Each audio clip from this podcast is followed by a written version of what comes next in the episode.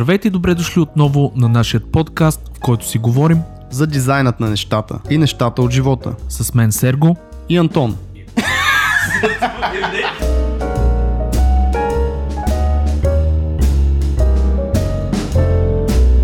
Дойде време за нашият първи Q&A епизод. В този епизод ще чуете отговори на вашите въпроси от Facebook страницата ни, какво ще посъветвате дизайнерите от малките градове за намиране на себеподобни дизайнери и работа? Кои сайтове за стартираш фриленс бизнес бихте препоръчали? Къде можем да публикуваме дизайни, за да получим градивна критика? Разбира се, вечният въпрос Mac или Windows? Как да процедираме с клиенти, които ни подценяват? Как си определяте приоритетите? Организиране на деня? Организиране на работния процес по даден работен проект от започването му до завършването му, самия процес на работа. Слушайте ни!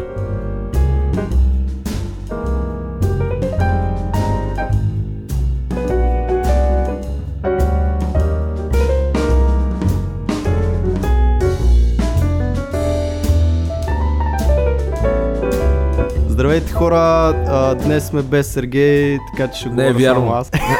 Здравей, Сергей. Здрасти, Антоне! Не е вярно, без Сергей няма как да стане Сергей Нищо не се навсякъде. получава. Да. Какво ще правим днес, Антоне? Днес е първият епизод а, от своя род. така да започнем. А, ще правим Q&A. Разни въпроси, които са ни задавали а, нашите драги, мили, хубави, красиви слушатели. Ще отговорим на част от тях. И така, надявам се да стане интересен епизода, понеже са доста различни въпросчетата и мисля, че ще е по-интересно да разчупим малко от а, тези неща, които винаги дълбаем в една и съща посока. Абсолютно съм съгласен. А, само да кажем и а, първо да благодарим отново на всички, които се включиха с въпроси и другото няма да споменаваме имена, защото повечето от вас решиха, че искат да бъдат анонимни. По една или друга причина. Да, така че започваме директно с въпросите и отговорите. Антоне, кой е първия въпрос? Въпрос едно.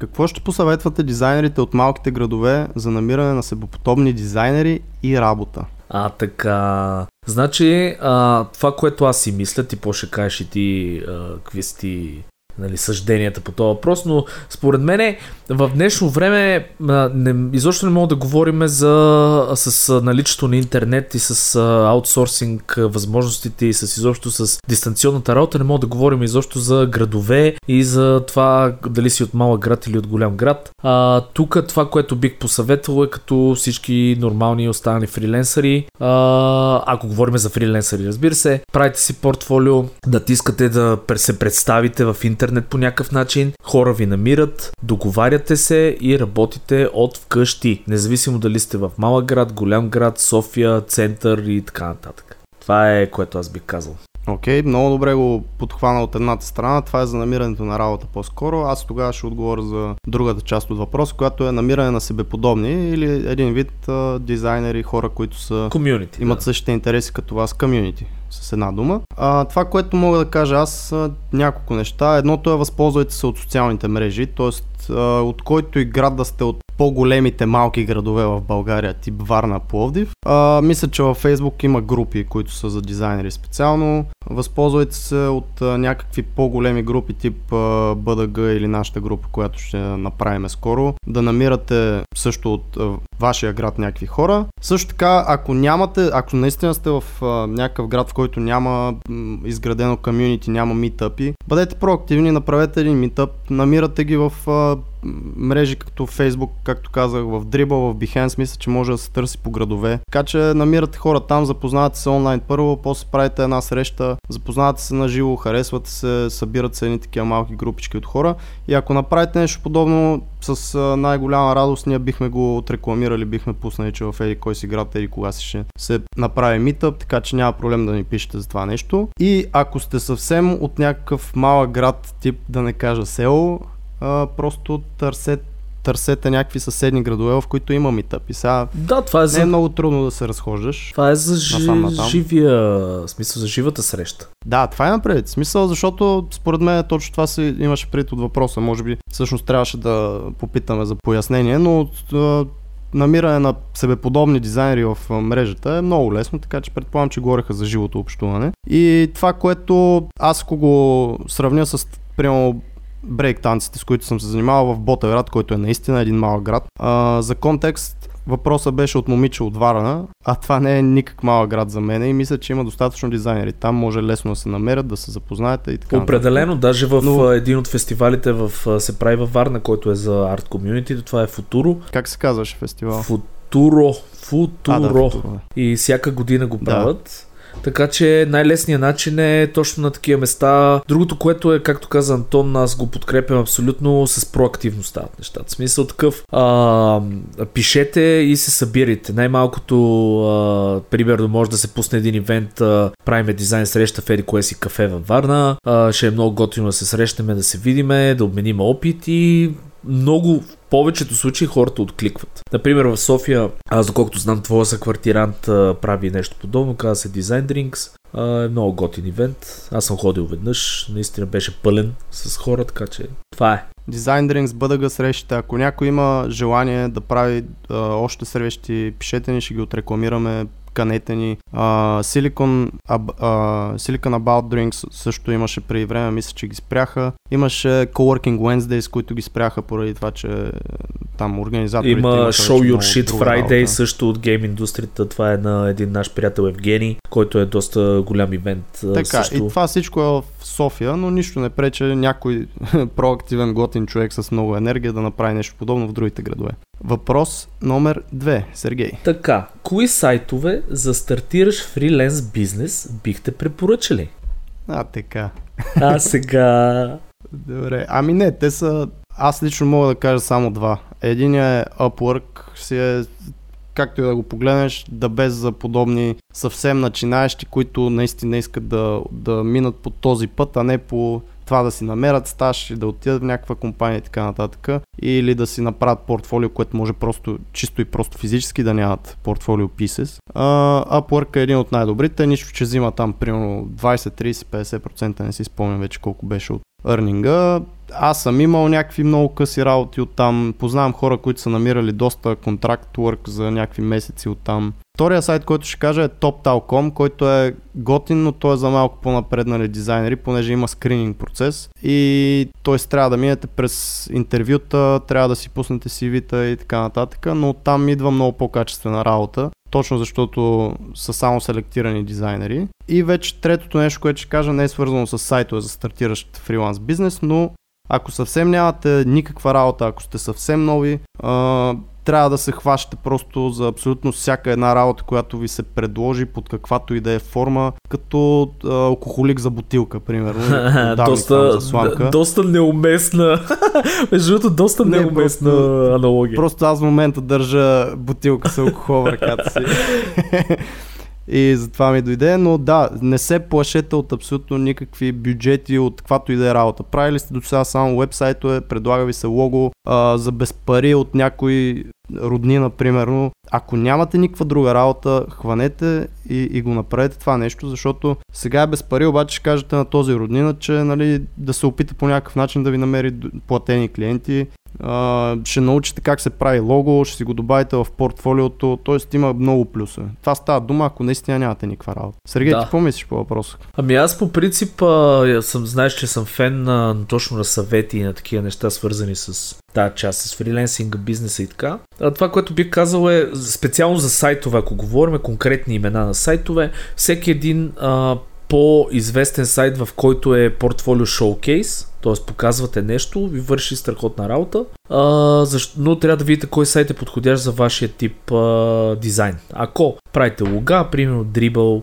би бил по-подходящ, отколкото примерно да кажем ArtStation. Ако правите концепт арт и иллюстрация, ArtStation би бил по-подходящ, отколкото Dribble и така нататък. Значи всички тия сайтове, хубаво е да се хване един, да се развие добре профил а, и да, нали, съответно да оттам да започнете че някаква работа. Обаче аз лично ви съветвам да си направите, да инвестирате време в личен портфолио сайт. Защо? Много хора са, не са привърженици на това, но за мен това е най-добрата инвестиция, тъй като а, този сайт почва да се индексира, с времето този сайт става се по-известен, вие го рекламирате повече, този сайт няма как, вие не сте зависими от никой, този сайт ви става вашето а, место, от което хората ви намират органично. Това е едното, Другото, което е, а, както каза Антон, ако нямате абсолютно никакъв опит или пък сте прохождащи, имате съвсем малко картинки, които не искате да показвате или пък а, изобщо поради някаква причина не искате изобщо да сте в тия социални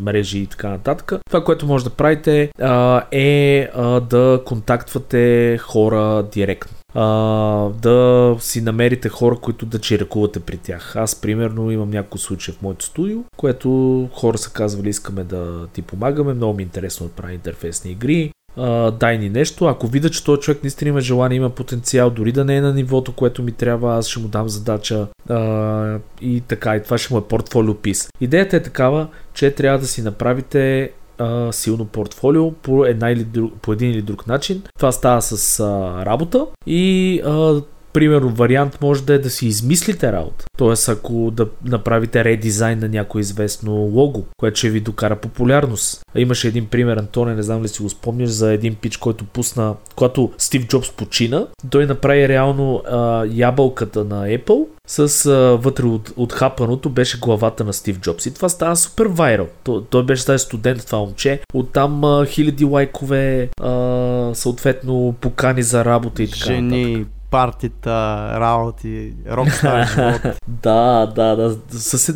нали с едно. Не, шегата на страна обаче това е начина. Смисъл, а, когато нямаш никакъв опит, това, което трябва да направиш е да направиш впечатление на някой, за да може той да ти гласува доверие и да ти даде работа. И това става по много начини. Единият е с контакт, другия най-лесният е да се правят редизайни и да се пускат, да се показват на тия хора, които са собственици на фирми или изобщо на бизнеси и, и така нататък. Това е моят съвет.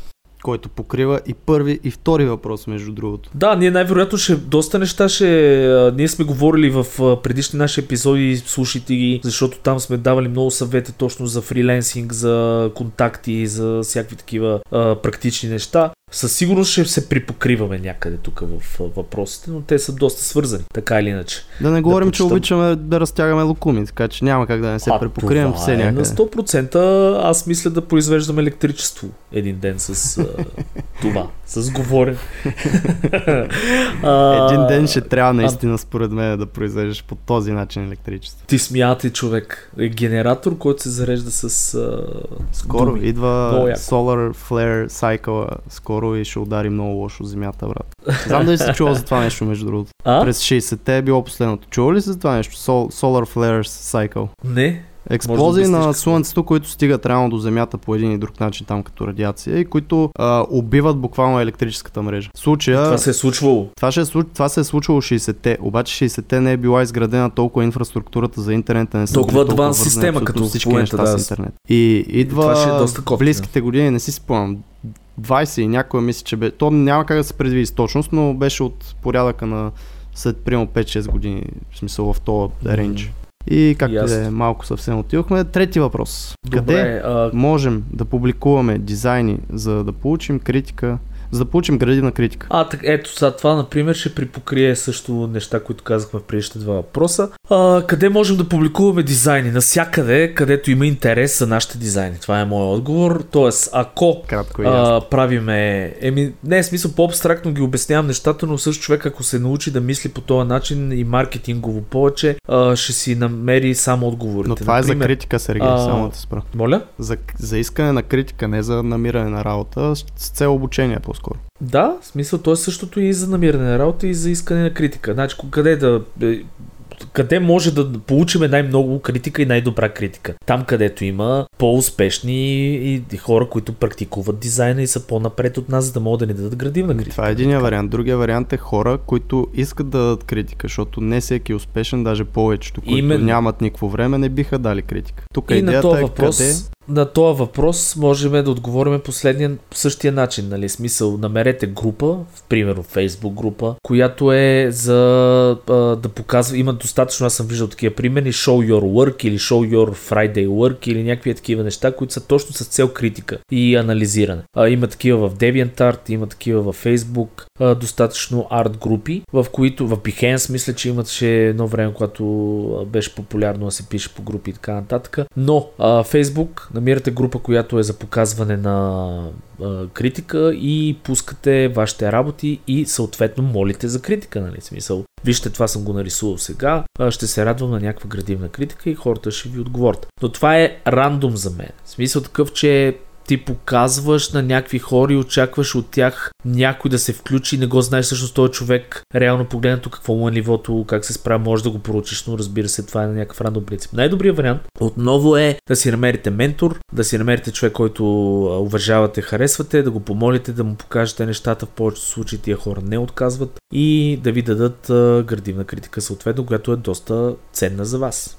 Антоне ти? Как се намира ментор? Сергей? И пак с личен контакт, в смисъл с а, имейл, с а, писане някъде на това нали, лично съобщение. Вече социалните мрежи и, и изобщо а, намирането на хора е толкова елементарно. А, смисъл да напишеш едно лично съобщение във Facebook, знаеш как е намираш го този човек, моментално пишеш му той, ако иска да ти отговори, ти отговаря. Това е едно типче тук. Повечето хора, които а, са такива, в смисъл тип Джеймс Алтачър, Тим Ферис, тип някакви други там, Тай Лопес, сега не го обичам, но и той го е споменал това много пъти. А, как да, да стане, да си намерите ментор е а, ако направите нещо безвъзвратно за тях, Тоест, ако може да им помогнете с някаква визия или ако може да им помогнете с някакво копи, с каквото и да е, просто да им го изпратите и да кажете, нали, хей, много, много ви се кеф, аз съм начинаещ дизайнер. А, ето това мисля, че може да ви помогне, може би не сте имали време да го свършите или да го направите по-добре. Мисля, че това е по-добре, използвайте го. Точка. Смисъл да бъдете полезни. Това е отколкото, нали, здравейте, може ли да ми бъдете ментори, да ми отделяте по 3 часа всеки ден? Да, разбира се, защото ти му отнемаш време на този човек което да, е това е нали, за него, така малко че топик, но не съвсем. Относно самия въпрос, а, съгласен съм с тебе, малко според мен това, което каза за Facebook, че е рандом, съм съгласен и с това нещо и Facebook не е много добър вариант за мен, защото там хората си прекарват, а, много различни хора си прекарват по много различен начин времето и не е фокусирано цялото нещо. И в тия групи има толкова тролове, толкова идиоти, толкова олигофрени. Е, това е, да, хейт също. А, затова, може би, аз това, което наскоро при месеци някъде започнах да използвам просто да си го чета с кафето, не съм пускал до сега за дизайн критик, но съм виждал много такива, е Reddit.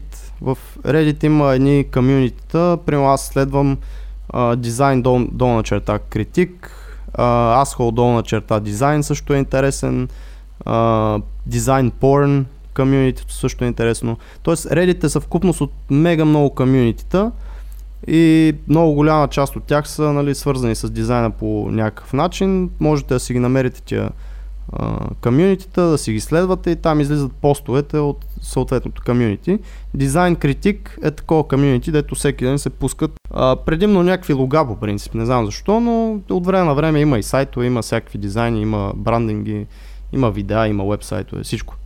А, друг Много такъв... готино. А, само, извиня, че те прекъсвам. А, имаше едно време графил, аз сега ще го спомена точно за тази цел. Защото графил беше един хубав форум. А, фор... то, то, този тип форумните а, формати са, са добри, може би, за критика и за такива неща. Но графила беше такава цел. Там се даваше точно критика, хората си показваха нещата. Reddit е един точно такъв по-нов тип форум. designernews.com е друг такъв по-нов тип форум в който има достатъчно много новини. В смисъл самия сайт е, препоръчвам да си го следвате така или иначе, но има една категория или бач, както ги наричат в сайта, AskDN или Ask Designer News.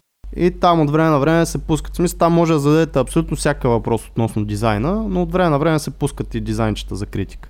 А, другите места, които Сергей спомена са дизайн, Dribble, Behance, всякакви такива. Това, което аз бих дал като типче, понеже там повечето хора изобщо не четат описания и някакви такива неща. В самия тъмнел по някакъв начин загътнете, че търсите критика. Тоест напишете едно whip там, work in progress върху самия тъмнел или uh, ask for critic, някакъв хаштаг върху самата картинка. за да могат още от тъмнела да разберат, че, искат, че искате някой да, да ви помогне да ви, да ви каже как и какво е. Това е едно типче от мен. Аз също се сещам за нещо. А, примерно това, което може да се прави е а, а, да първия въпрос или втория, който беше за комюнитите. А, много пъти а, съм виждал, нали, като съм ходил на такива фестивали, а, показване на портфолио в а, физичен някакъв физически формат. Тоест с таблет или с принтирани неща, но това е примерно да отидете на някакво комьюнити да помолите за портфолио ревю. А, почти никога няма да ви откажат.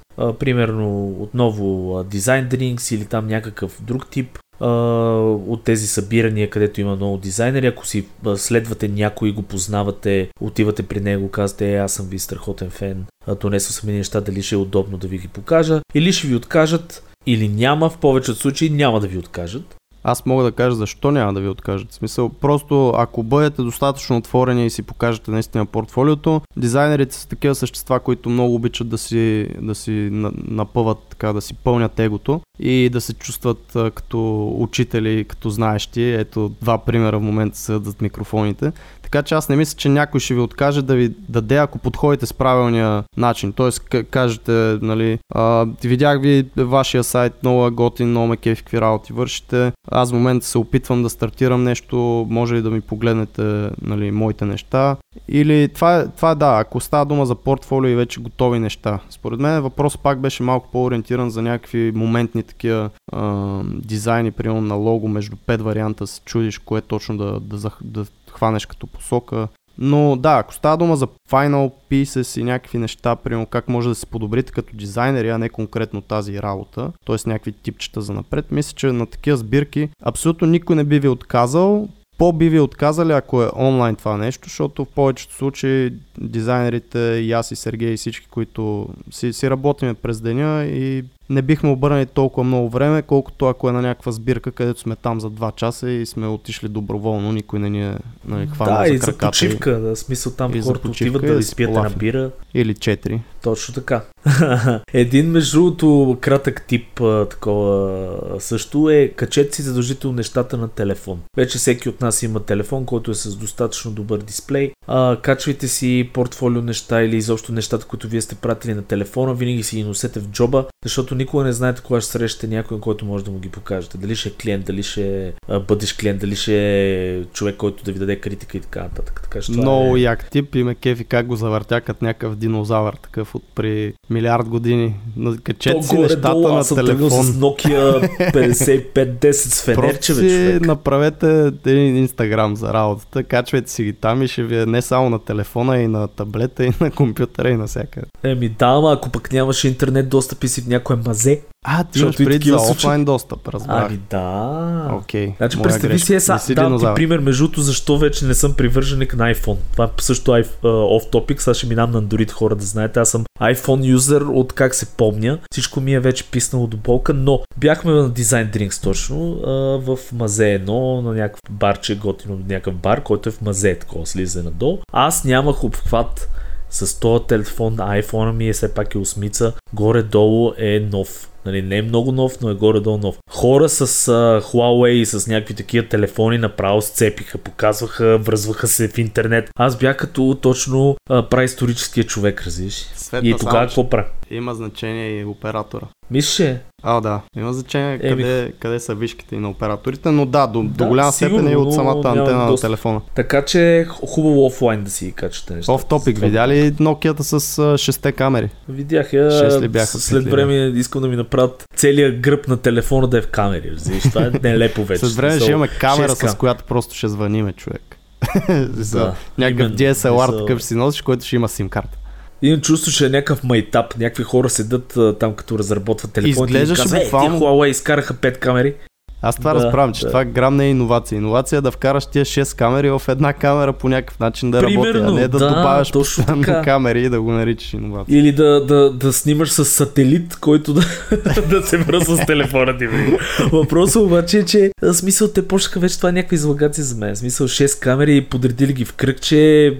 Смисъл както и подредиш това нещо. Един приятел ми го показа това нещо. Аз си мисля, че някой буквално просто си прави тъшак с това, нали, колко камери в момента имат телефоните, а се оказа, че е реален телефон, който е в продукция. Да. Както и да е. Но тук заговорихме за телефони, за iPhone и Android. Много добър сегуе в а, четвъртия въпрос, който беше много кратък от три думи. Mac или Windows? Въпрос. Mac или PC. Това е като имаше един, между другото, Google, гугълнете в YouTube едно супер старо видео, казва се Mac vs PC Rap. А, И има двама, дето го Супер якото. Даже ще го сложим, според мен, в, трябва да го сложим в коментарите после на видеото, на подкаста. Но това е уникален рап, който точно това обяснява батъл между хората, които използват Mac и хората, които използват PC. Ами Антоне, тук между другото сме идеални, защото ти си стриктен а, Mac юзер, а аз съм абсолютно върл PC юзер. Fuck yeah. И сега ще... Yes. И сега ще кажа моите доводи защо PC. А, първо, а, знаеш, в гейм индустрията поради някаква причина всички сме с PC. Това е заради най-вече заради софтуерите и най-вече И заради... Моля? И конфигурациите, че можеш да си сложиш ебати Това видеокарта е, сам, апгрейд- да си добавиш апгрейдването, 1000 да. RAM, да си добавиш или какво си. Това е на Mac. Именно. А, но също и софтуерите по едно време, в смисъл преди време, работеха повече за PC, които бяха свързани с нашата индустрия. Сега в момента мисля, че няма такъв проблем, но а, PC си остана като а, тенденция. Другото, което е PC, а, защо? Защото точно на, а, поради същата причина, която ще мине на Android, много повече customization има, а, според мен. Mac заради за това, че да е удобен и е направен повече за да е удобен и по-лесен. А, много неща са а, отрязали като customization.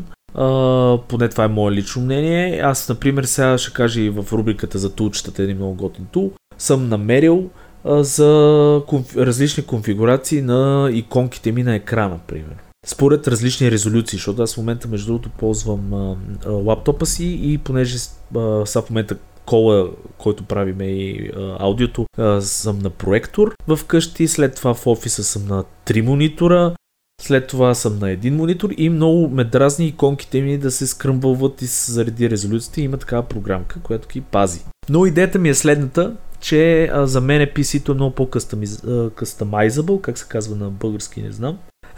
нали, този, този проблем с чуждиците, но а, това е една от причините. Другото, което е цената, разбира се, защото честно казано Mac ми е малко оверпрайст за изобщо ако искаш да го сменяш често и а, а, имаш нужда от а, такова нещо. Ти? Мака няма нужда да бъде сменен често, брат. What? добре, добре. Окей, Няма окей. какво да Това е кажа. като- Мак. Точка.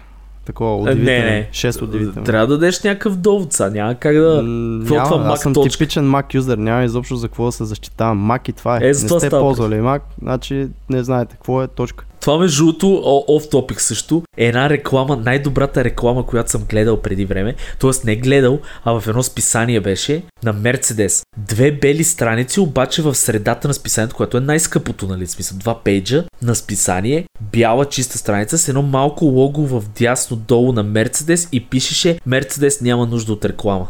Просто тотал. Разбираш, това, бе, това е най-великото нещо. Не, така е. Който е ползвал Mac, остава на Mac и знае за какво става дума. Който не е ползвал Mac, не знам. So, Окей, аз мога да ви са- пожелая да ползвате Имал Mac. съм някакъв досек, пак не, не знам, Не, не, досег, не брат. ми е... преди да смениш от Windows на Mac и конкретно да си работиш само на Mac. Е, това не съм го правил, да, признавам Мгм. си. Но затова сме и разделени, нали? Смисъл, аз съм на PC. Mac е малко по, по-ориентиран за хора като нас. Мисля, Windows е ориентиран за абсолютно вся, всякакви аборигени, баби, дядовци, хора от всякакви индустрии, хора от всякакви възрасти, от всякакви technical backgrounds и така нататък, което няма лошо. Но Mac е по-ориентиран за техникал хора, за хора, които се занимават точно с креатив неща, с дизайни. И самия софтуер, самия начин по който работи е много по-добре измислен за хора като нас. Сега, конкретно за къс... Окей. Как е customization на български човек? Ще откача. Къст, customize. Това А, е промяна, промени, го- апгрейдване. Не. Да си го направиш го- свое. Да. добре, го, добре го завъртя. Добре го завъртя. Я, я Google. Съгласен съм с тебе. Пак казвам, аз Google ни, не, Google не отричам този факт, че е много по а, юзер-френдли софтуера, много по-лесно е направен, нали, macOS е страхотен интерфейс, изобщо вътре е направено страшно удобно за юзера като цяло. Юзер експириенс е страхотен на Mac. Въпрос обаче е, че точно е това е, а, че не ти дават опция ти ако искаш да кастомайзнеш нещата. До така То степен, няма че нужда. Е за... Мисъл, първо имаш си някакви базови... Аз никога не съм попадал на нещо, което да ми трябва да го няма. Това е едното. Okay. И второто е, че те са помислили за почти всичко. В смисъл, те са нон-стоп в контакт с хора като нас, буквално, защото пак ти казвам, те са насочени са към хора от по-скоро нашите индустрии а, и там бизнес индустриите, отколкото някакви фабрики и всякакъв друга да се ползва Windows. Ясно. И имат обратна да. връзка от точно хора като нас. Тоест, а, малко или много се прислушват. Естествено, няма всичко. Те са си голяма компания, голяма корпорация, имат си проблемите, но аз лично като, като бивш ползвател на Windows, и сега на Mac вече от, не знам, 7-8 години, аз не би го сменил за работа специално. Колкото за телефон, абсолютно съгласен съм с теб, аз съм с Android, знаеш, от много години, само Galaxy-та сменям постоянно, защото това ми е любимия телефон. Android наистина има мега много повече неща, които могат примерно да се, да се бърникат, да се правят, но на мен на лаптоп за работа това не ми трябва. Смисъл. Окей, okay. окей, okay, значи но, тогава така ще играеш много игри. отговора, че е спрямо преференция. Мисъл, кой както го чувства. О, не, това е абсолютно винаги така. Всичко е до нали, това какво предпочитате вие. Въпросът е, че ако можете, опитайте да работите на Mac или най-близкото, което може да направите, погледнете YouTube някакви видеа Mac vs Windows или Mac for Designers, за да видите горе-долу какви са бенефитите. Ако мислите, че тези бенефити, тези, как е бенефит на български? Тези преимущества ви а, оправдават тази цена, защото тя наистина не е никак малка, а, се замислете и си вземете един Mac, ако имате тази възможност. Но най-близкото е наистина да погледнете а, разни видеа или статии за Mac for Designers, да видите какви са по-яките неща. Абсолютно Ако мислите, че така. няма да ви трябват и можете без тях, Windows е едно... достатъчно окей, okay, в смисъл достатъчно много дизайнери хора работят на Windows. Не искам това да ви да става патерица, нали, да казвате, не, не мога да правя дизайн, защото съм на Windows, а не на Mac. Глупости, в смисъл, просто Mac е малко по-удобен и малко по-добре се чувствам като съм на него. Да, и между другото едно от нещата, ако можете да си позволите Mac е, че все пак на Mac може да му качите Windows. Знам, че за виртуални машини се прави това нещо някакси. Обаче това е най-голямата глупост на света, която може някой нещо да Не, направи. идеята ми е, че с реално този случай можеш да ползваш двете платформи, ако ти се наложи. Ако трябва за работа. Ако, да. А в другия случай, мисля, че пак някакъв руснак даже беше качил май а, а, такова macOS на PC машина по някакъв начин, май, май почти невъзможно. Ами не, ти имаш Hackintosh, което е реално мога качиш един Mac на Windows, обаче е пълна глупост и обратното нещо. Защо го казвам това нещо? Защото ам, Готиното на Apple, както и за телефони, така и за лаптопи, е, че те имат контрол върху абсолютно всичко от хардуера до софтуера. Докато Windows няма абсолютно нищо общо с а, тази, този ренч на контрол. Тоест Windows се качва на абсолютно всякакви машини без Microsoft да знае какъв точно ще е хардуера на, на който се качва това нещо. Но Apple много добре знаят, защото си имат а, конкретно примерно 10 вида лаптопи с а, 10 вида хардвер и знаят, че този OS, macOS се прави абсолютно само за този хардвер. Затова, са, затова умеят да го оптимизират. macOS работи 100 пъти по-добре от Windows, това не е тайна, той е Linux, а, на Linux е базиран и работи много по-добре отколкото Windows. Това е факт, просто даже някакво да се дебатира. И а, реално, понеже имат този контрол, могат да го направят много по-смут целият експириенс. Докато Windows е малко, е, може би ще оцелиш а, с хардуера, да, трябва да го е. набухаш като така. на компютър на NASA, за да работи точно както трябва. Извинявай много, ти колко гигабайта RAM имаше на там, какво беше твоята машина? в офиса? Аз имам uh, Acer Predator в момента, имам 64 гигабайта.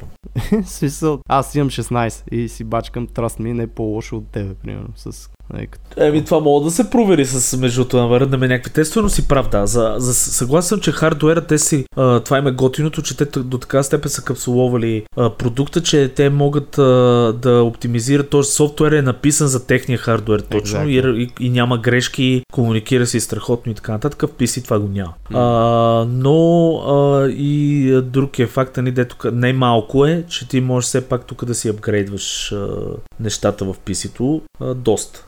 Мисля си сменяш видеокарти, да си сменяш Съгласен съм, да. В смисъл, аз памети, хард дискове. Не, не съм го усетил да имам нужда все още, но колкото по-демандинг става софтуера, ще трябва и аз да апгрейдна и въпросът е, че ако си на Windows, може да сложиш там още две плочки RAM и ще си горе-долу окей, докато тук трябва да смениш целият лаптоп. Но тук пък идва другото нещо, че Маковете държат много добра цена, човек. Тоест аз дори да си продам стария мак, да. ще додам толкова, колкото за примерно... Ще доплатиш и ще си вземеш по-новия. Ще да. доплатя и ще си взема по-новия и няма да дам нали, е, всичките 5000 или там колкото струва, а ще дам примерно 2000. Което е едно хубаво PC. Примерно. В интерес на истината, предатора, който имам аз в момента, струва малко повече даже от нормален Колко? Мак. Така че и PC-тата не са много ефтини. Колко е вече, е предатора? Особено високите класове. Така че предпочитание. Мисля, парите даже колко не са, е предатора, че ми е интересно. Еми, моя е 5700, когато го взимах. Вече е по-малко. Добре, но то се е гейминг машина, да, сериозно е. Но то е много за време, когато го взимах, това беше, мисля, че миналата година, то е най-високи клас, с най-нагрухания с дет, вътре неща. Някакво VR там с карти, с каквото се сетиш вътре има първото, което е а, нали, самия лаптоп е доста висок клас, защото той е с гумирни покрития. Вижте, Acer Predator е много сериозна машина. Аз съм... Това ми е най-добрия лаптоп, който съм имал някога между. Всички тия Asus рогове, дет ги рекламират и така нататък, са нищо в сравнение с този лаптоп. Окей, okay, bottom line, G9. първо всичко е до, до преференция лична да. и второто е, че изобщо не го използват това като извинение. Абсолютно на всякакви машини може да се прави дизайн. Разбира се. За мен е по-удобно Мака. Сергей се справя мега много добре и на Windows, така че няма никакво значение. Стига да си знаете дизайн нещата. И дизайнът на нещата и нещата от живота. Това е. Компютъра просто е един тул. Нищо повече е едно средство за да си изразите и каквото и да вземете ще е окей. Okay. Виж, но... вече за таблетите са има малко по-друго мнение, но такъв въпрос нямаме. Така че ще го запазим да докато, докато някой ни пита. Номер 5. Как okay, да процедираме но... с клиенти, които ни подценяват, Сергей? Ай. Искаш ли да прочета тук вече въпрос, да имаме контекст? Ами, аз съм имал всякакви варианти с клиенти. Клиенти, които са били неприятни, клиенти, които са били страхотни, клиенти, Стой. които са ни подценяли, мене и студиото. Моля? Стой секунда да проверя. Искам целият въпрос да го прочета, за да има контекст, защото това е съкратения вариант. Общо взето. Така, значи целият въпрос е а, как процедирате, когато има проблем с комуникацията с хора от друг професионален бекграунд, които не разбират от вашата работа и смятат, че нещо ще се нарисува лесно за 5 минути. А, това вече е съвсем различен въпрос. Точно за това. Добре. Да цели. Да, добре, че го прочете, защото така, така, така поставен въпрос е малко по, по-различно може да се отговори. Ами по принцип е, най-лесното за мен, аз винаги съм го правил и винаги съм бил фен на това е да си обучавам клиента или изобщо човека срещу мен Uh, и аз, например, имам един много готин похват. Аз записвам винаги фидбек видео, какво съм направил с обяснение. Независимо клиента дали е чужденец или клиента е българин и независимо дали го е искал или не го е искал. Тоест аз се опитвам да му обясна аз какви а, неща съм вложил в дизайна и да си аргументирам дизайна. Почти на 90% съм имал, когато съм имал неразбирателство с някой клиент и той а, а, нали, отсреща няма същия бекграунд като мен или не, не да кажем, се съмнява в моите възможности или в дизайна. След като е изгледал това видео, след като е чул аргументите, защото моите аргументи са достатъчно смислени и наистина съм вложил някаква мисъл, се е убеждавал в правотата на тия неща и е разбирал за какво става въпрос.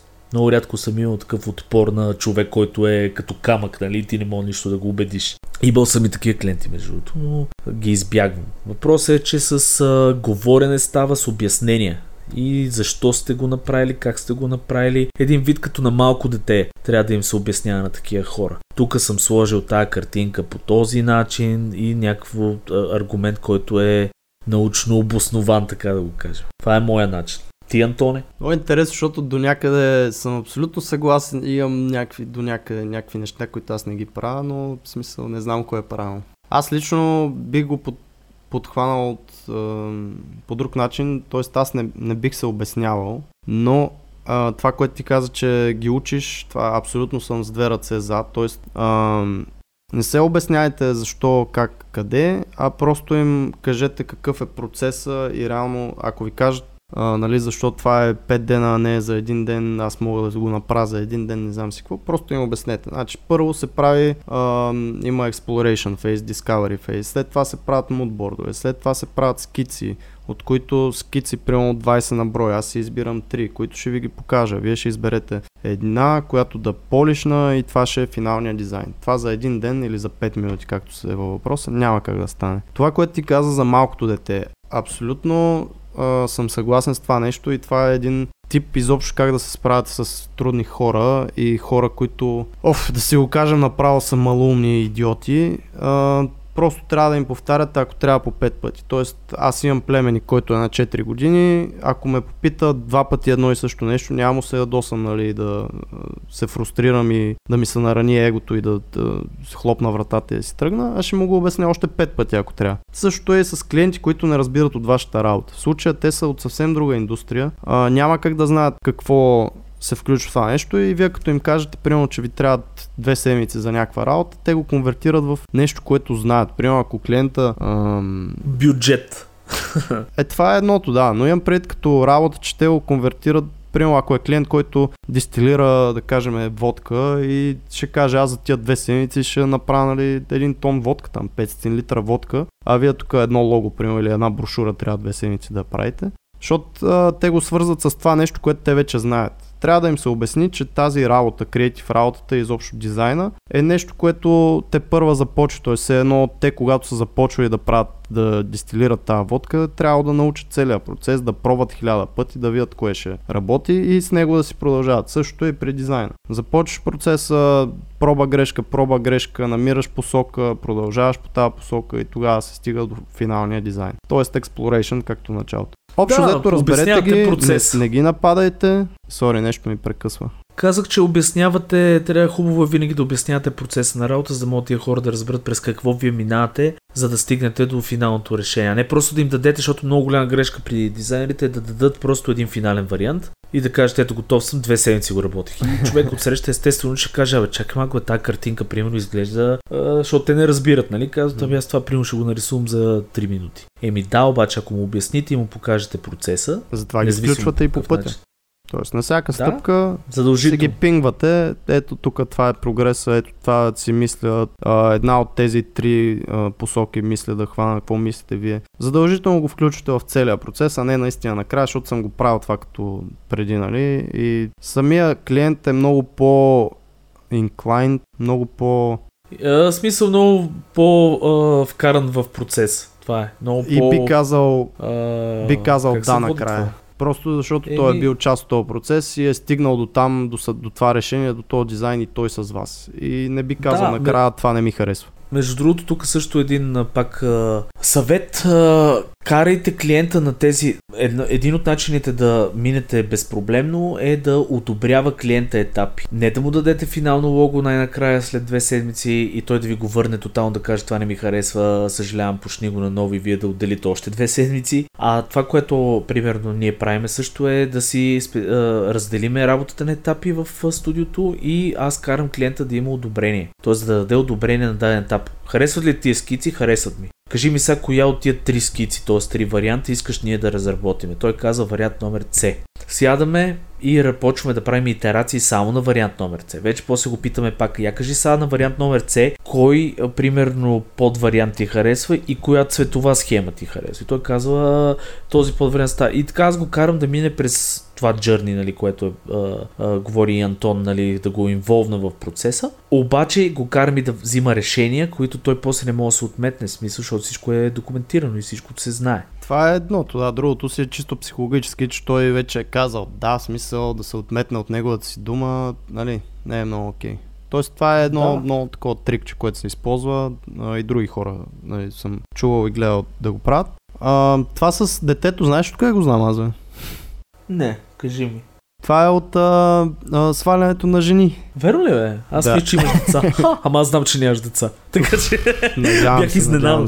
Не, но наистина жените, когато правят а, едни тестове, така се наричат, а, да те пробват колко си, а, се, вика, колко си себе си, не, не играеш и не, не се правиш на някой друг. Един от начините е просто да ги третират като малки деца и нали, ха-ха, това е супер сладко и си продължаваш да си говориш. Това е един вид игнор.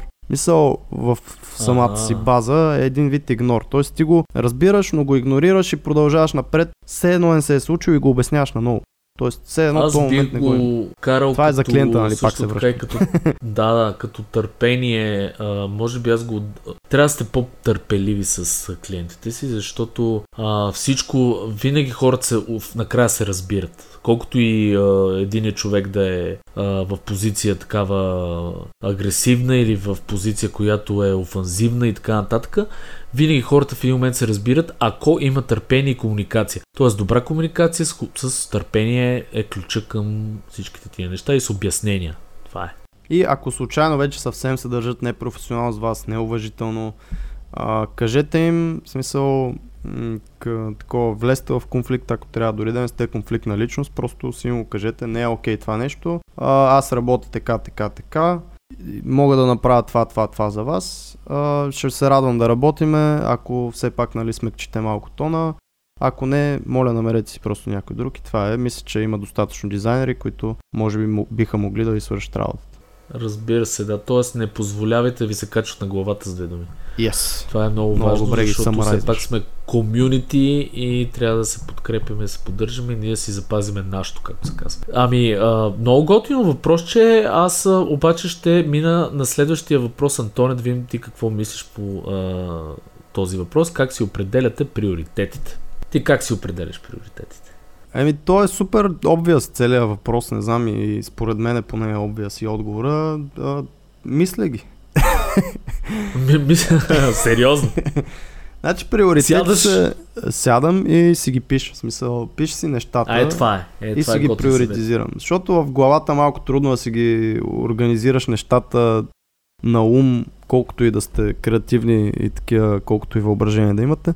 Много по-лесно, е, ако си ги напишете и ги видите на един лист, всичките неща и оттам да си направите приоритетите. Едно типче тук е да видите кой, кое действие или там, кой, коя цел би ви направило останалите действия много по-лесни или останалите цели по-лесни и това да го сложите на първо място. Тоест има неща, които ако ги направите, другите цели или приоритети, каквото сте си написали там, ще са много по-лесни за изпълнение. Това е на първо място. И второто вече е един а, такъв откровен разговор с себе си.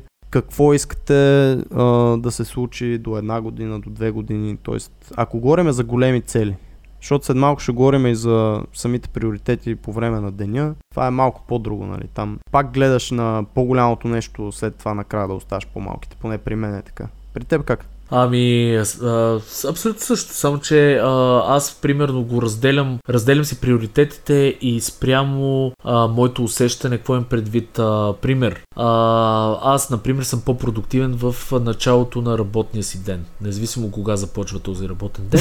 Когато седна в компютъра, не, защото при мен на работния ден започва по средата на нормалния ден.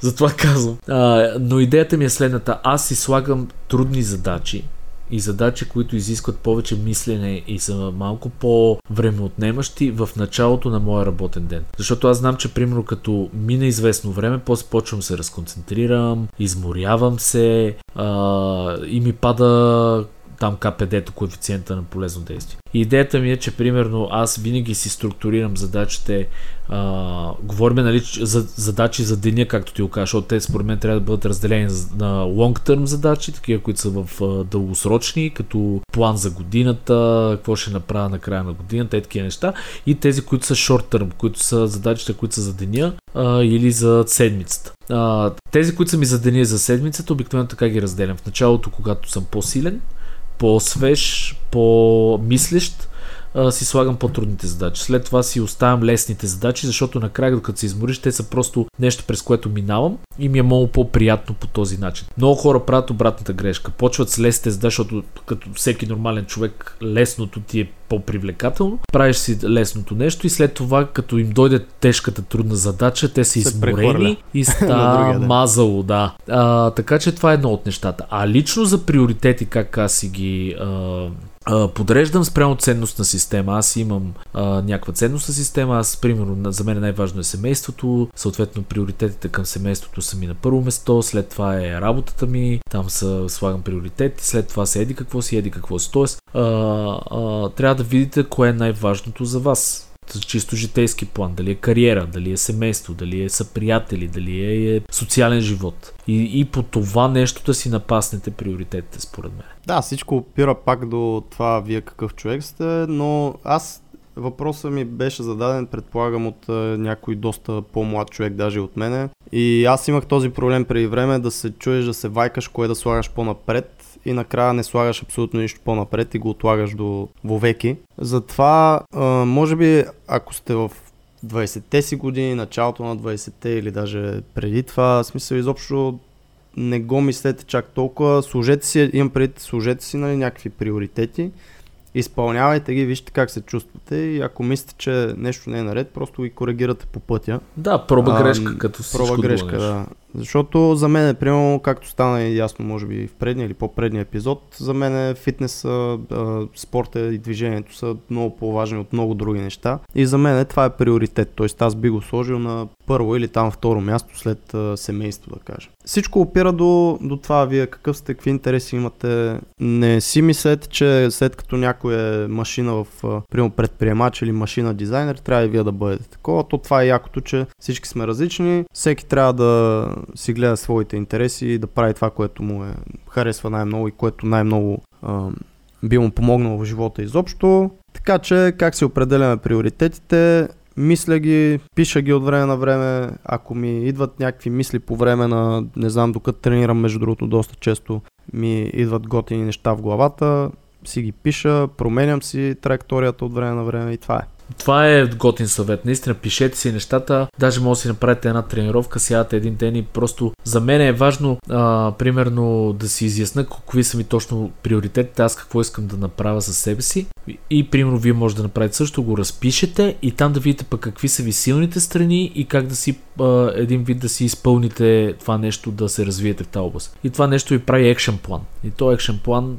трябва да го следвате после разбивате на съответно по-малки задачи. Но с, наистина с това с писане на а, приоритетите е готино нещо, защото човек си освобождава по този начин. Мисля, чувства се по-добре, когато ги разпише. И не се бойте да си променяте, пак казвам, траекторията. Това е. Защото като ги разпишеш тия неща, това не значи, че си ги изковал в един камък и това е Божията заповед. Това е нещо, което си го написал, можеш спокойно да го задраскаш, да го коригираш, да го изтриеш с гумичката и да напишеш нещо друго, ако мислите, че това ще ви е по-продуктивно. Всичко е проба грешка. Тук няма правилен Абсолютно, начин, няма да. едно нещо. Ето, например, отговор. може сега да минем Най-хубавите доста, въпроси, седми въпрос в отговор. нашия случай е доста близък. Как си организиране, как си организираме деня?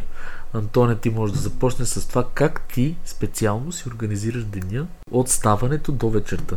Аз съм толкова, толкова неорганизиран от към време, че направо ми се плаче. Но мога да кажа, в момента, особено от месеци, поне от как съм тук в а, Тайланд, изобщо много са ми разбити дните, в смисъл. Не мога да говоря Давай. изобщо за никаква организация, въпреки че пак успявам да си свърша някаква работа. Но мога да говоря за идеален ден. Идеален ден за мен, идеален ден за мен е да стана към 7 часа. Преди ставах много по-рано, пак беше окей, но това не е sustainable. Затова 7-7 и половина е sustainable. Достатъчно рано е и не е, много, и не е нали, много трудно да се направи. Тоест 7 часа ако стана, задължително излизам 20-30 минути разходка навън с едно кафенце си взимам и върта около квартала едни обиколчици. И или си мисля за деня, т.е. какво трябва да свърша, или си слушам някакъв подкаст. Това е 30 на минути, абсолютно всяка сутрин го правя. Той снове, София. просто гледате за сновящ да- човек да с кафе. може и на това е топ. журналист в този район върта всяка се... да, аз и бездомните сме по това време, така че няма как да ме изпуснете. А, след това от 8 до 12 ми е най-работният момент в деня. Тоест това са едни 4 часа, в които аз преди съм говорил работа на интервали, 25 минути, 5 минути почивка и на всеки 4 интервала 10 минути почивка. Тоест, грубо казано, това са около 8 пъти по 25 минути ми е работата до 12 часа, там 12.30 с почивките. Тогава си свършвам наистина най-тегавата работа, за която ти говореше, т.е. приоритизирам си неща, които са ми най-изразходващи от към изобщо умствена, умствена енергия, натоварване и така нататък. След това от 12 до 2 имам малко чил, плюс ядене и кафе. Т.е. това е единия вариант е или си хапвам вкъщи, или излизам с някой на обяд. При всички положения, дори вкъщи да си хапвам, аз си пускам някакви видеа, YouTube неща за гледане и после пия едно кафе и то пак си отива 2 часа. Тоест изобщо не се пресирам, защото знам, че вече съм направил 4 часа добра работа. След това от 2, 2 и нещо до към 4,5 отивам или в Starbucks, да си довърша някакви по-малки таскове, които а, си имам за деня, които съм си планирал. Или си седя вкъщи и пак си работя, нали? но е доста по-лежерно, защото аз след обед, особено след обяд, понеже не закусвам, ако забелязахте, до обяд съм супер такъв а, фокусиран, като орел гледам едни широко отворени очи и като хапна на обяд и оттам идва вече нали, малко краш, въпреки че се умявам от известно време да си го контролирам това нещо, откакто хапвам по кето. а, няма да влизаме надълбоко в тази тема. Няма никакво значение. Но след Старбъкса или след това вкъщи, което да, е към 5 гледам да, да ходя към фитнеса. Що към 5? Защото към 6 часа се пълни супер много и не мога да се тренира. Затова абсолютно. Към 5 като отида до към 6.30 примерно, защото аз накрая си правя някакво разтягане, не ми трябват нито тежести, нито уреди и дори да има хора не ме интересува. И така, до 6.30-7, след това имам едно хапване вечерно такова до към 8.30 с пак чил нали, нещо на, на компютърчето или ако съм излезнал с някой. И след това съм като зеленчук. Така че много малко работа мога да свърша, но мога да чета, мога да си гледам YouTube видеа или мога да излезна на парти. Това, са ми, това ми е един идеален ден, Плюс това, което забравих да спомена, е че вечерта за следващия ден си пиша на едни малки лищчета от джамбо, такива цветни, розови, оранжеви и жълти си пиша тасковете за следващия ден. Пиша 2-3 неща, гледам да не пиша 16 и да не ги разбия много. Просто пиша 3 неща, които сутринта като стана да знам, че трябва да ги свърша през този ден. Кажи ти една така разбивка. А така, ето тук това ще я аз да говоря. Но по принцип, ако аз започна с моя идеален ден, хората ще се оплашат, така че мисля да го скипна. Става в 11 часа. седа на компютър. Не, шегувам се. А, идеята е такава, че а, аз ще говоря по-скоро не за това какъв е мой идеален ден, като това как аз а, лично си организирам а, задачите. А, това, което ти каза с писането, абсолютно супер фен съм на това нещо и това нещо го бях чел едно време в а, From Vision to Exit има една книга, намерете тя по бизнес насочена. А, там а, с доста примери за успешни хора, които го правят. Аз самия си го изградих като навик. Това, което правя първо е винаги сядам в неделя през деня на, с кафето на обяд да си пиша план за седмицата за цялата седмица. Не за утре, не за други ден, за цялата седмица. Като си вписвам първо задачите, които са ми ясни, които знам, че трябва да се свършат през седмицата, има такива задачи. А, и после задачи си поставям с по-нисък приоритет, които са все едно преизпълнение, преизпълнение на плана, т.е.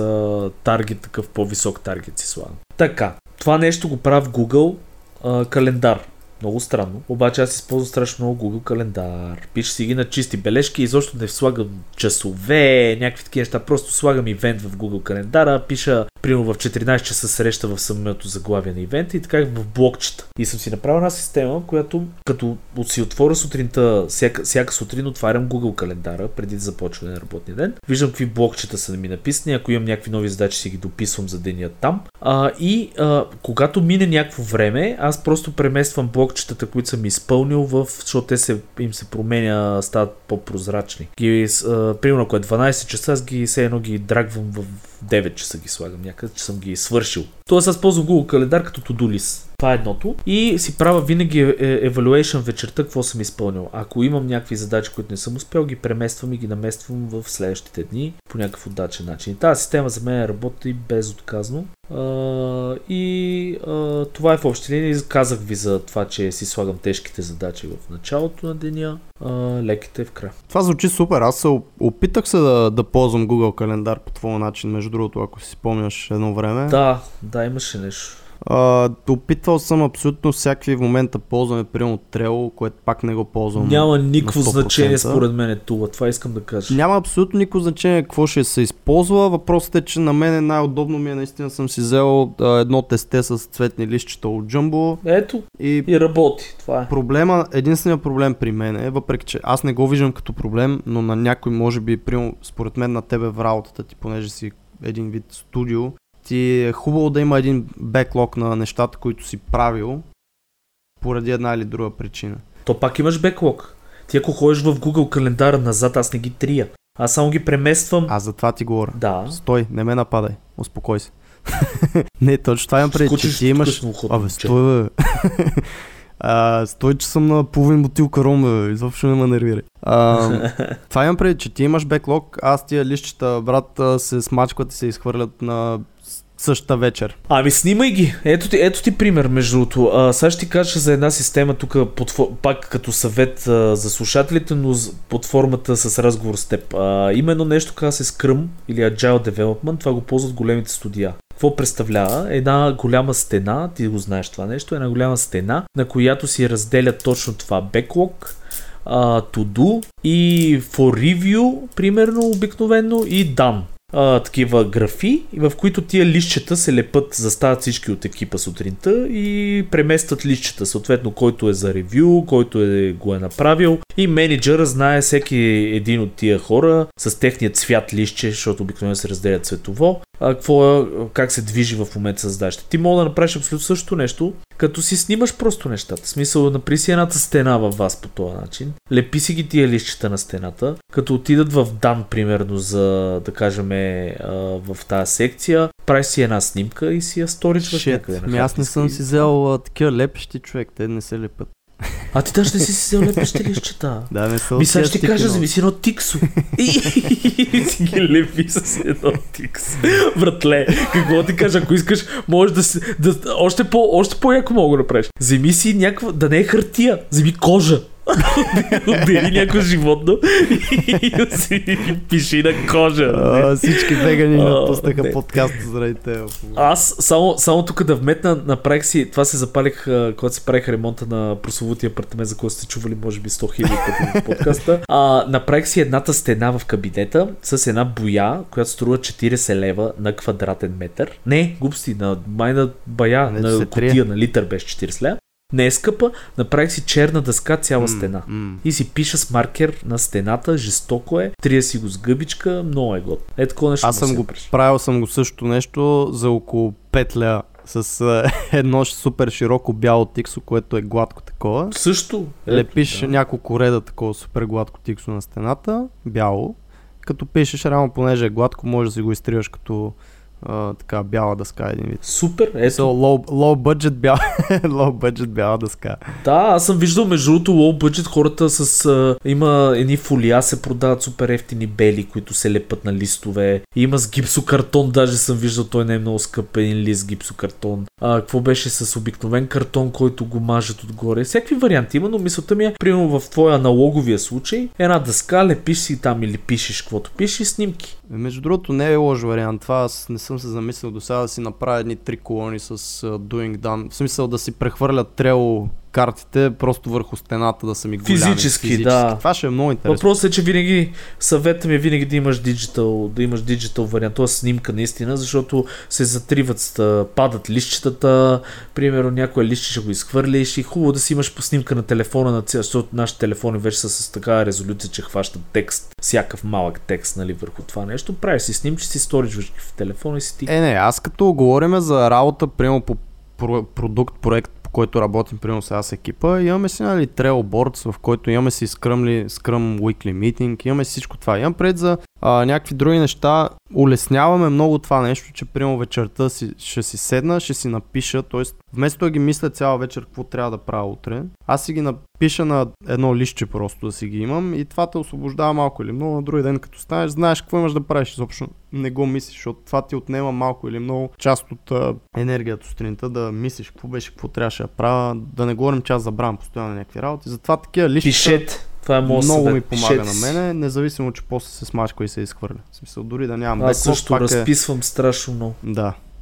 Тъй, че това е... Аз дори съм стигнал, между другото, до, до като си планирам дизайн, си правя някаква идея в главата и си разписвам екшен лист. Примерно, иконки по-цветни, а, примерно Ти си а, по семпл фон. И е такива неща и си правя някакъв екшен лист и си го следвам после де, до така степен. И много освобождащо. Да, защото имаш някакъв гайд, смисъл не трябва като седнеш да правиш дизайна, да, да мислиш дали да е по-светъл фона или не. Ти си го ресърчнал, разбрал си, че трябва да е по-светъл фона и си го имаш. Изобщо не го мислиш. Да, и го правиш. Това е. Готино, готино. Съгласен съм с теб. Яко, кой е следващия въпрос? Следващия въпрос а, мисля да, да се скипне, защото колко направихме вече? Час и 10 минути почти. Е, то е последния ни въпрос, мисля. Така ли? А, добре, окей. Що ме последния, го почваме. Осми. Организиране на работния процес по даден конкретен проект. От започването му до завършването му. Как си организираш този процес? Даже ще оставя А, ти, може би, да говориш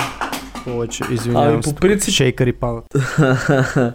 да, а, това го отговорихме до някаква степен с предишните въпроси, защото те са свързани, как си планираме. Но за конкретен, имуществото, за аз как- конкретен проект. Но за конкретен проект аз имам много стриктен пайплайн по принцип. Всички проекти ги екзекютвам винаги по един и същи начин.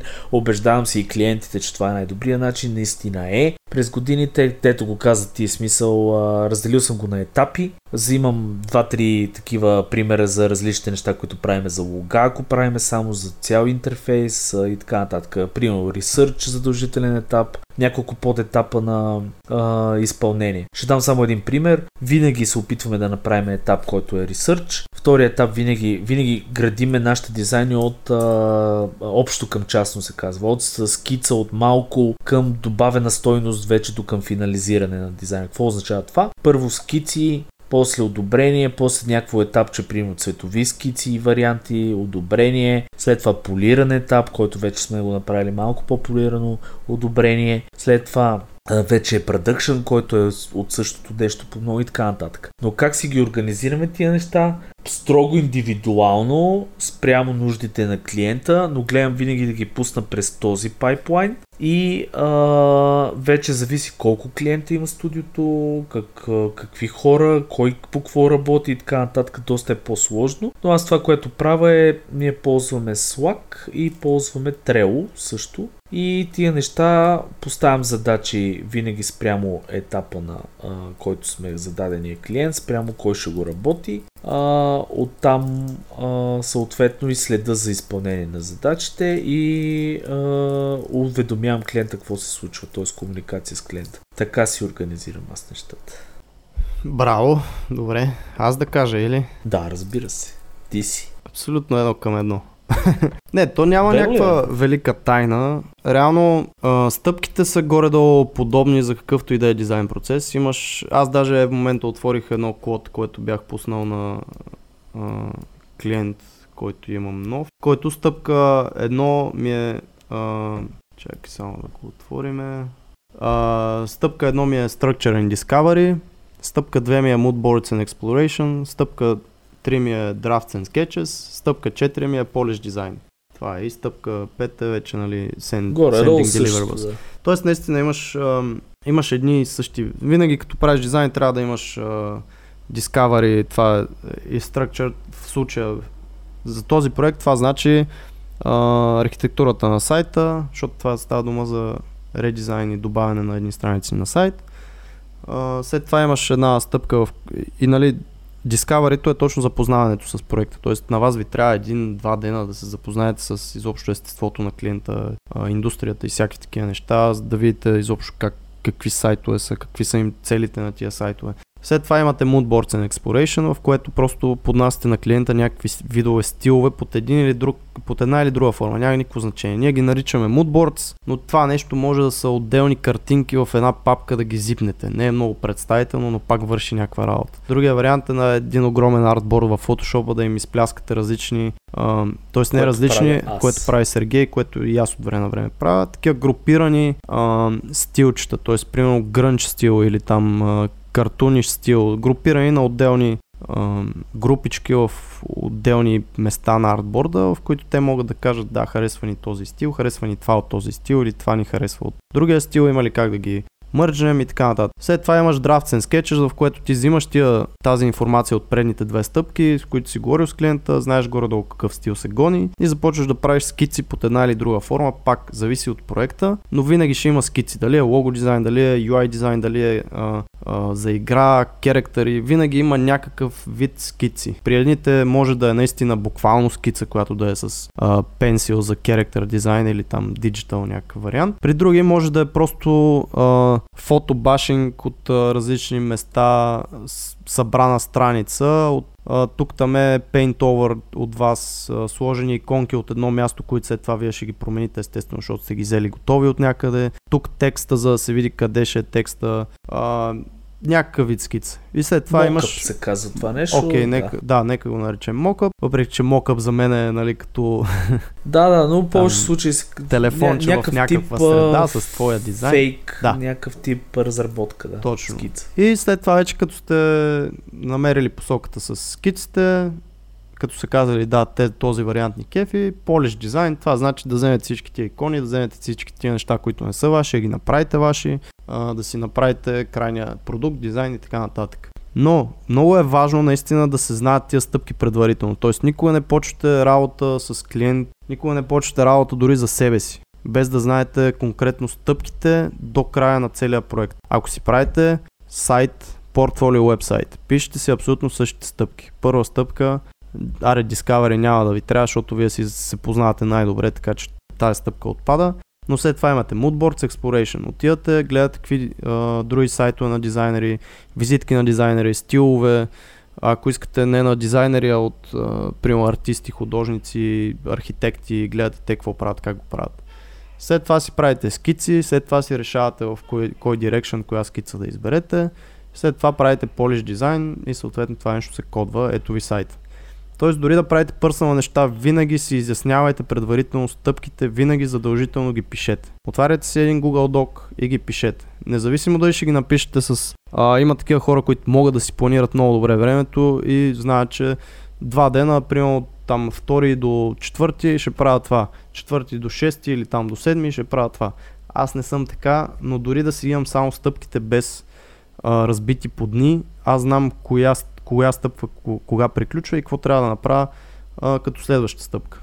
Много улеснява работата, не се луташ и не се чудиш нали, как да стигнеш до крайната цел, защото знаеш, имаш го този блупринт. Ако не сте имаш го правили план, да. никога, а, чакай да помислим, Сергей, ако е някой новак, който никога не е правил а, сайт или лого, айде, примерно, правила само сайтове, но не е правил никога лого. Как да разбере какви са стъпките, за да стигне до края? Според мен стъпките са едни и същи на всичките дизайни, които каза от. Значи винаги yes, се мисли. Точно, а, точно да това се... имам предвид. Имаш винаги, винаги се мисли за, за това как поетапно да изградиш а, с малки етапи с добавена стойност финалното нещо. А, в случая винаги трябва да има работни варианти, това го знаеме. Винаги трябва да има разбиране на задачата, това го знаеме, независимо какво се прави, защото нали, задачата се представя в някакъв текстов вид или видео или каквото и да е. Това нещо се казва анализ, значи първа стъпка. Втора стъпка, а, след като се анализира задачата, трябва да видим ние на какви етапи ще разбиеме това правене на лого. В случая research е задължителна стъпка винаги на каквото и да правим, т.е. да гледаме какво се случва около нас и а, да търсиме картинки, идеи и прочие неща. Това е втора задача. И вече самото правене на логото, всеки строго индивидуално може да си го раздели на някакви етапи, но винаги трябва да е към от, а, разработка към финален дизайн. И реално туловете в случая може би могат да се различават. Тоест, дизайн принципите и начините на на стигане до крайен продукт са едни и същи при абсолютно всякакъв вид дизайн. Туловете, които се използват за направата на този дизайн са различни.